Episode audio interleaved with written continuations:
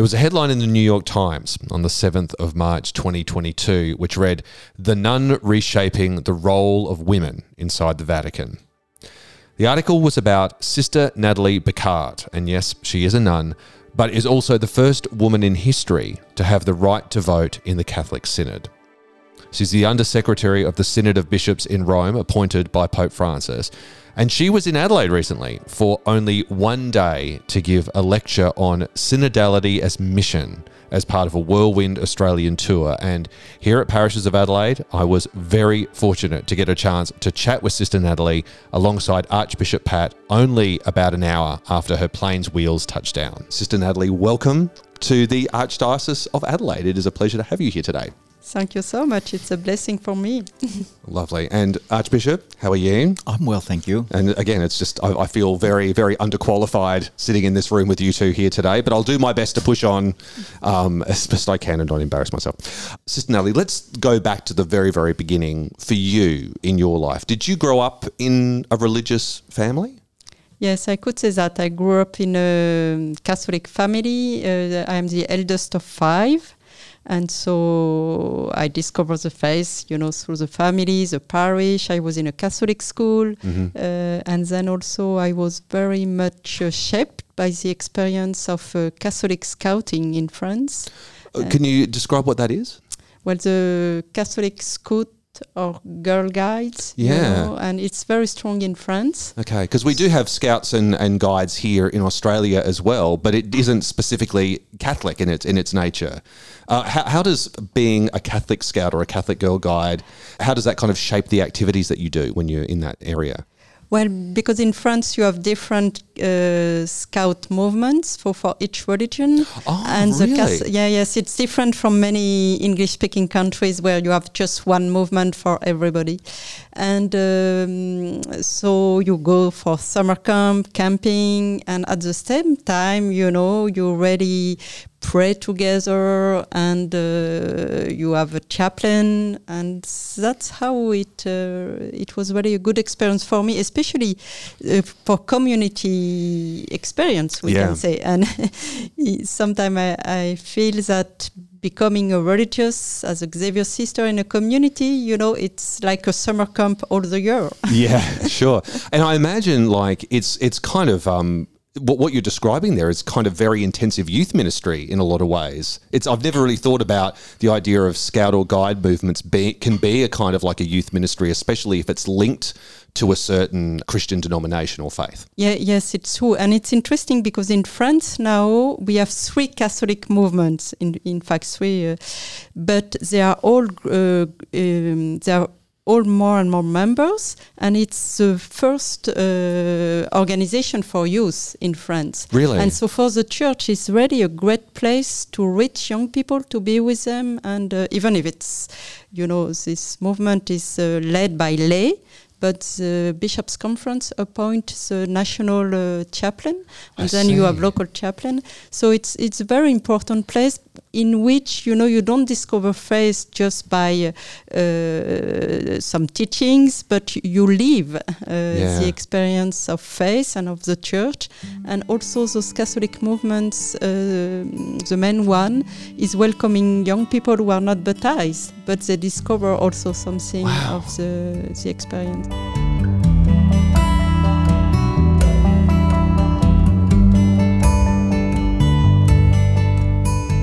What sort of age is that for? How old do you need to be, and, and how long can you stay in the movement for? Well, you can begin at the age of uh, usually eight, and then uh, you finish at 18 20 and then you are you can be leader yeah you know and that's also it was a great experience for me and for many young people, it's really a way to exercise uh, some kind of leadership to serve the youngest. And so that's also for young adults, it's, it's a very good school of uh, yeah. uh, leadership, but also of ministry, we can say. Fantastic. Now, when you left school, your first um, steps weren't towards, like formally towards religious life. You went to the HEC Business School in Paris yeah. and you studied um, marketing, communications, and entrepreneurship mm. there. Is that right? Yes. So, I, I'm really curious to know this. Like, how much have you found of the things that you learned and acquired during that training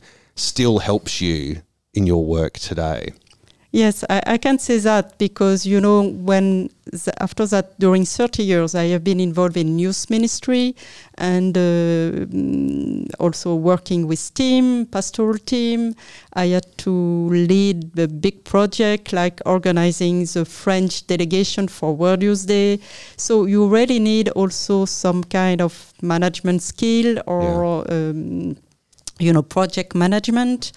And uh, so, what I have really learned during my studies in entrepreneurship management has been very useful also for my ministry. Yeah. Uh, because I have been in charge of yes, di- uh, managing different teams, organizing things, and also after that, when I entered religious life, I studied theology, and it's also very useful. But I think that for pastoral today, theology is not enough. You also need other skills. Yeah, absolutely. Now, fast forwarding a little bit. So you entered religious life. I've got here. You would have been about twenty six. Does that sound yeah, about yes, right? Exactly. Nineteen ninety five. Mm-hmm. Can you talk a bit about and um, talk a bit about your road to vocation? And whether there was like a particular moment or a landmark that stands out to you on that journey for you. Yes, I can say during many, many years when I was young, I never thought about religious life. I was thinking, yes, I will be married, I will have children. But then at the end of my studies in this business school, I began to think, well, okay, I have uh, I was lucky to do good studies and now I will have to work, but what is really the meaning of life? and yeah. that's how I began to think about uh, uh, my vocation, my call, and the landmark was that I decided at the end of my studies not to begin to work immediately, but to go for one year as volunteer. I wanted to serve someone somewhere, and I went to Lebanon in Beirut in 1992 I was wow, that would not have school. been a peaceful place to be in 1992. Yeah, it was just after the civil war. Yeah. And uh, I was also with refugees, um, young people. And I discover young people, you know, who have been uh, grown up in a time of war and being far from my country. I realized, you know, how I was lucky to live in a peaceful country, to receive good education. And then I discovered that the meaning of life, you know, is all you have received, it has no meaning if you don't give back. Yeah. Uh, and then through my experience in Lebanon, especially also meeting young religious who were really uh, joyful, and you can feel that the, to follow Christ in this life is, is a is a good way also. Uh, so that really is a year when I began to think more about religious life. Then I came back to France. My discernment was not uh, yet mature, so I continued to discern and I worked two years before entering religious life.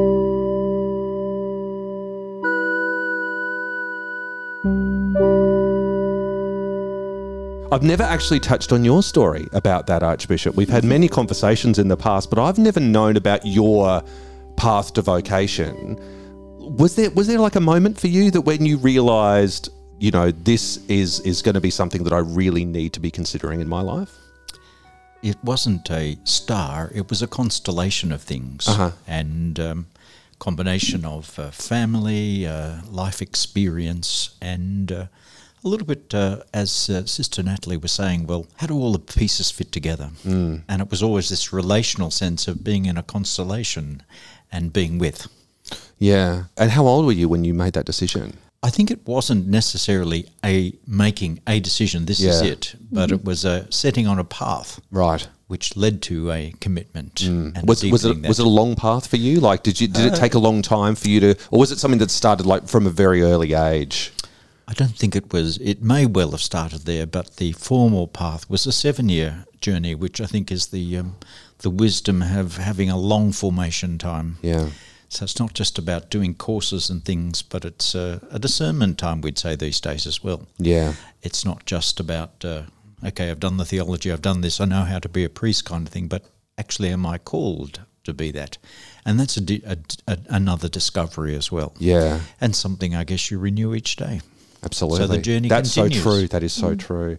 Uh, Sister Natalie, people um, who follow a vocation, even the same vocation, quite often do it for different reasons and different motivations and things that have they feel that they've been called to in their life.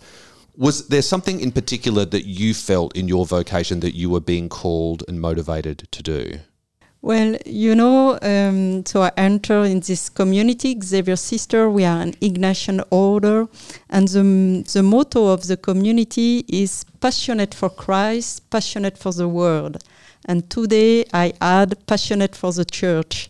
So it's really, you know, this idea that uh, we want to follow Christ, but not on the moon in this world where we are, and and uh, and God is present in our world, you know. Yeah. And so it's also through this experience of Ignatian spirituality how to find God uh, everywhere in um, through through the life and how um, you can also um, love this world. Of course, you have to discern there are good things and and bad things, but uh, I, I can feel that this call to follow Christ is ready to follow Christ in a very incarnated way Yeah. uh, in this world, in this society at this time, and to try to uh, listen to the Holy Spirit, uh, to ready to be, we say in my community, to be at the disposal of the Holy Spirit and to discern and follow uh, the call of God there. Yeah, I want to touch on one thing. I've read this fantastic article about you yesterday in relation to what you're saying about God being everywhere, encountering God everywhere. I read that when you were young, um, you spent a lot of holidays down um, by the sea. And in that time, you learnt to sail and became a very accomplished sailor from a very young age. Now, that actually has big relevance for you in your work later. Can you tell us a little bit about the Life at Sea Entry into Prayer Association and describe the sorts of things that you did with people there? Yes, you know, it's very interesting because I used to, to learn to sail, and uh, during my studies, especially, I did a lot of sailing races. I was president of the sailing club in this business school. Then I entered religious life, so I thought, okay, I will never sell again. I remember my last selling race, and I say, it's the last time. And during four years, I didn't sell. but my, you know, I have been shaped by this experience of the sea, of sailing, and uh, it's really sometimes when people ask me where do you come from, I- have moved a lot when I was young. So at the end, I say, well, I'm coming from the sea. My roots are in the sea. And Do you get weird expressions when you say that? Where are you from? The sea. Great, lovely. I love the sea. That's why I, li- I like to be Great here because there. just this morning arriving, I saw the sea. And um, so during four years, I didn't uh, sail, but my superiors knew that uh, in France there was this association, Life in the Sea, uh, Life of Prayer. So it, and it's with the Ignatian Youth Movement. They have organized to propose to young adults a way to do a kind of retreat uh, and spiritual experience on a sailing boats as a way also to reach people you know many people they like sports they like to be uh, uh, in the sea and um, so I receive again this place of sailing as a place of ministry. And these retreats on sailing boat are a kind of school of prayer and school of sailing. And so for me that was wonderful. And I receive also through the experience of sailing and through the experience of um, you know, mm, uh, the experience of the sea, a language and some ways to speak about spiritual life. Because the pedagogy of these uh, retreats on sailing boats is really to use uh, sea metaphor as a way to speak about uh, spiritual life. And we pray usually, you know, in the gospel, you have many passage when Jesus is on the boat with the disciples, he's speaking uh, on the beach, he's calling the disciples when they are just coming back from fishing. So when you pray on the beach, you know, when you are selling those passage of the gospel, it resonates in a new way. And it gives young people a way also to speak about their life with the, all the sea metaphor of, uh, you know, the wind, the storms. Uh, and so that's a great place to, and also being in the creation like this, you know, you already contemplate God as a creator.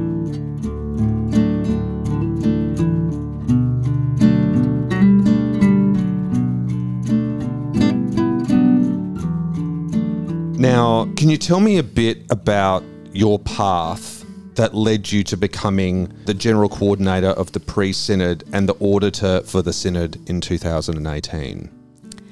Well, you know, I have been um, involved in youth ministries du- during 30 years in many different ways. So, first, with doing a lot of things with this Youth Ignatian Network. Then I became, um, I was called to do campus ministry in a big university near Paris. And then the bishops in France called me to be the national uh, director for our university pastoral uh, care network. And then I was appointed uh, director of the National Office for uh, Youth Evangelization and for Vocations by, uh, um, at the Bishops' Conference. So I was involved in that. And so when Pope Francis announced, you know, a synod of bishops on youth, faith, and vocational discernment, that was exactly the the field of our national Yeah. office for youth and vocation. And the French bishop, because before we had two separate offices, one national office for uh, youth ministry, we can say, and another national office for vocations. And at the time, our bishops decided to put them together. So that also to emphasize that uh, when you serve the youth in youth ministry, you have to help them to um, understand and discern their vocation because uh, you know each one has a vocation, and so in a way they have been. Um, uh, a little bit prophetic, I would say, because to merge these two offices. And so when the Synod on Youth was uh, convoked by Pope Francis, I had with my team uh, to organize, you know, the consultation before, to help all our diocesan office for youth and vocation and all uh, youth movements and uh, youth ministers to be uh, involved in this preparation of the Synod on Youth. And uh, we used to have also, I used to be involved in uh, the organization of World Youth Day, especially for the French delegation, and we used to have international meeting. That um, and at a time in Rome they organized to have a preparatory meeting for World Youth Day. And as the synod was announced, to have also two days on the preparation Right. of the synod. And I had to talk about what we have already done in France. And from that, you know, the people from the synod office, they asked me to come to Rome also for some uh, preparatory meetings. And then I was called to come to the pre-synod. And then uh, Pope Francis appointed me uh, as observer.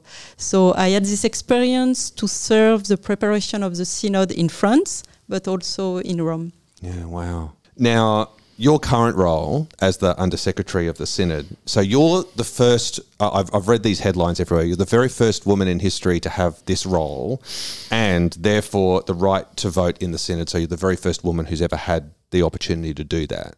Now, that's an enormously big, monumental thing. So many people would probably be looking at you now and saying, you need to be the voice of all women in the entire church. Is that an overwhelming thought? Is that an overwhelming idea? How do you find it? Well, you know, it's true that it's not me, but through this call uh, that Pope Francis, for the first time, because before the undersecretary was always a bishop, and Pope Francis, you know, because he wants to also emphasize the role uh, of women, and it, you, now you have more women in different leadership role at the Vatican. So I was called there, and um, I would say that I feel as a woman, but also as a religious uh, sister and as a lay, because you know, uh, in in the sense we are not uh, clerics.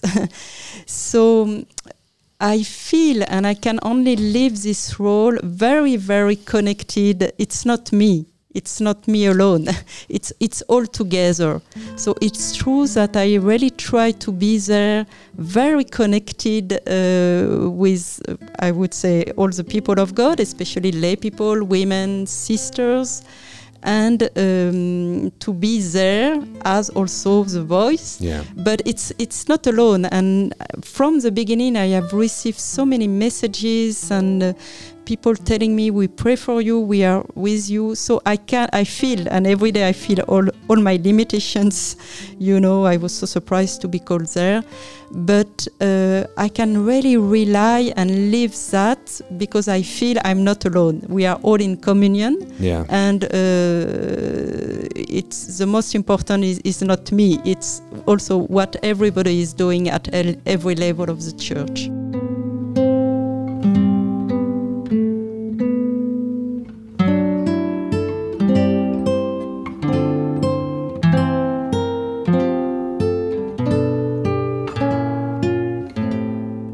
Now, we've just had an Adelaide Diocesan Assembly. We've actually had a second one we've, we've done two. And, and uh, Bishop Pat, you were there for, for, for everything, guiding the process, going through all of that. For you, what was the highlight of this idea? Because synodality, the, the word just kept getting mentioned all the time, this idea of our community and, and how important synodality is through that lens, what's been the highlight, the thing that you've discovered about our archdiocese that's that's really lit a fire under you? I think the concept of family is really the, the lens through which you look. I mean, synodality is a, a term that we do use, and it's a technical term. But I think the more accessible term is family. And uh, the diocese has been through a few difficult years, and then we had COVID, and the family hadn't had a chance to get together to talk about the joys and the hopes, to uh, to use a phrase from uh, Yeah. Gaudium et Spes. And uh, I think that was the highlight that the family was able to get together, and there was a sense of solidarity that uh, we are in this together. It is an opportunity for us to walk this journey together. Now, we do call that that technical term synodality, but I think the more accessible experience is family. Yeah. We are a diocesan family. We belong to many, and the sheer diversity that we now have, which is so different in the last 20 years that makes up the reality of the, uh, the church in Adelaide, um, I'm not sure that we've attended to that as much um, or recognised that. But whatever the diversity, there is still this sense of being a family on the journey together. And I think one of the things that you actually said in one of your promotional videos for the Diocesan Assembly was you referred to uh, our community, our diocese, as a family. And a number of people said to me how uh, moving and meaningful they actually found the way you referred to us as a community in that way. So I didn't know if you'd heard that feedback at all. People were very, they, they loved that. They loved that you referred to it in that way because it really did feel like it summed up what we were really aiming for and aspiring to be, as well as you know what we are at, at, at our best moments. Now, tonight, Sister Natalie, your presentation is going to be called synodality as mission. And see, that's very mysterious and very intriguing and doesn't really give a lot away. Can you talk a little bit about what you mean by that term, synodality as mission, and the kind of things that you might be touching on in your presentation tonight? Well, you know, maybe the first thing, and to link also with what you you say, uh, I was touched to listen to you with expressing this idea of the church as a family, the diocese as a family. And I often say, in a way, the first school of synodality is the family. That's where you learn to listen, to dialogue, to be in a unity, but with differences. And um, I had really this strong experience when um, you mentioned that I was part of the Synod on Young People.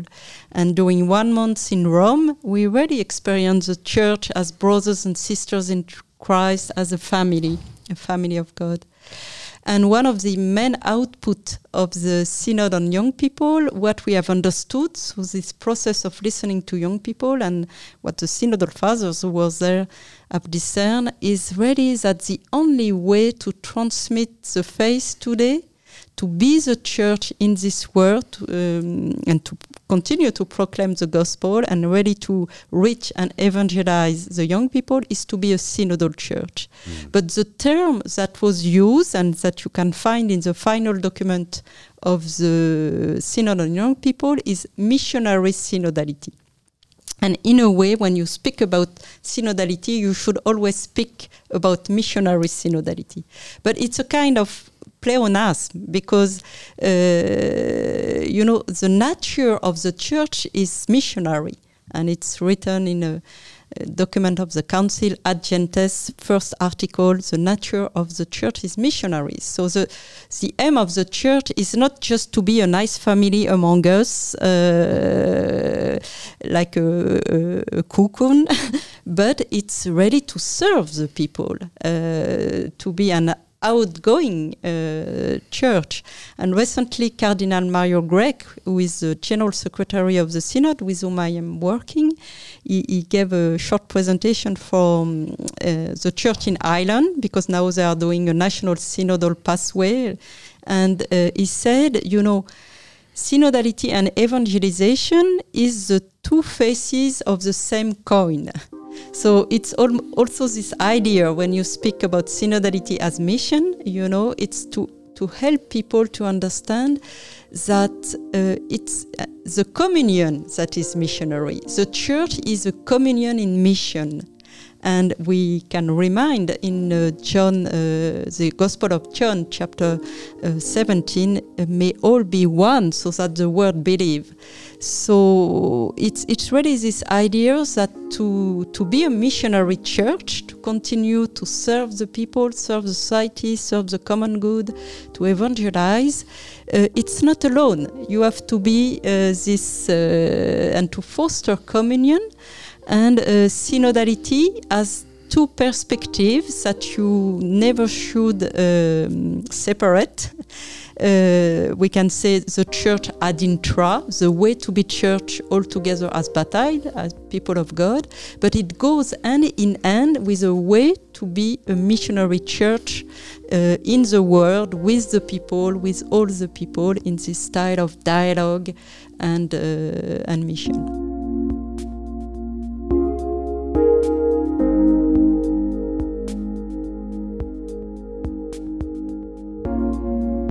Would you give any advice, any tips to us as an archdiocese about the ways in which we can be more synodal in, in the way that we are in community with one another?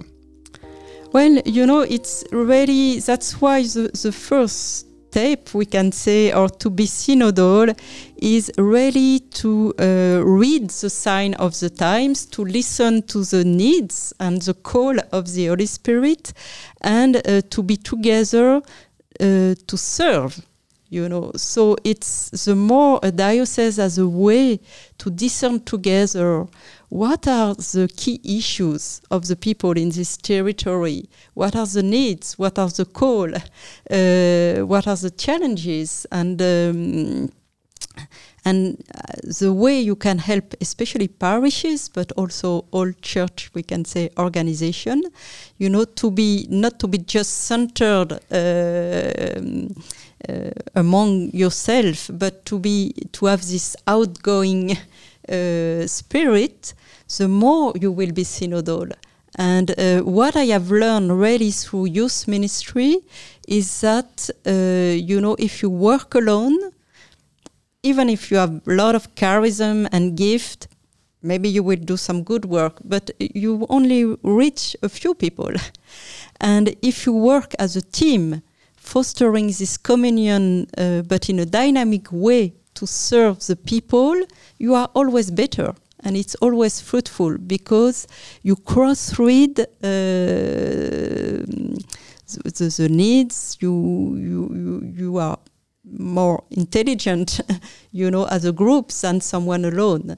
So that's why I would say, uh, and I would encourage uh, each diocese and parishes and all um, ministries ready to foster this teamwork, this journey together.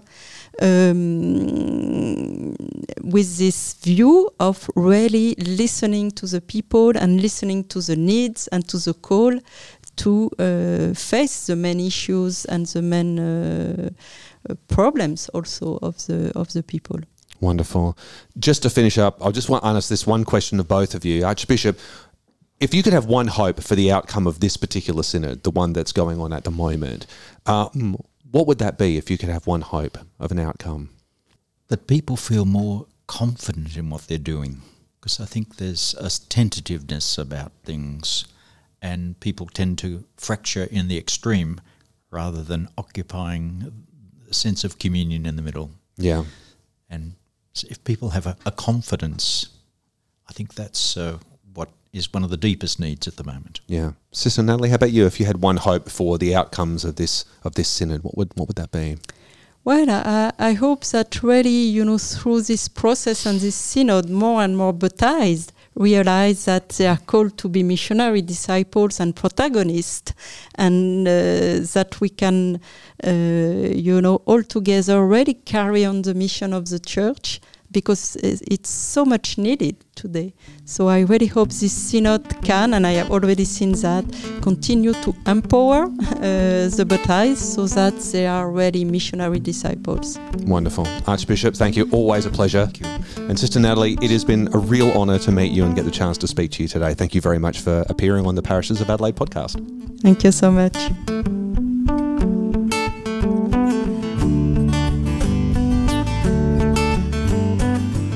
Now, if you want to watch and hear Sister Natalie's Synodality as Mission lecture, as well as the questions and answers from the audience in attendance, the link is in the show notes of this episode. It was live streamed on YouTube, and the whole video is there.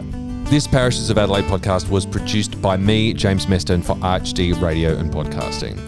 We've got some other fantastic episodes to check out at the moment in the Catholic Youth podcast series from the Catholic Office for Youth and Young Adults, which is a great how to guide on everything from putting on Catholic events to spiritual practices in schools to how to create a sacred space and heaps more.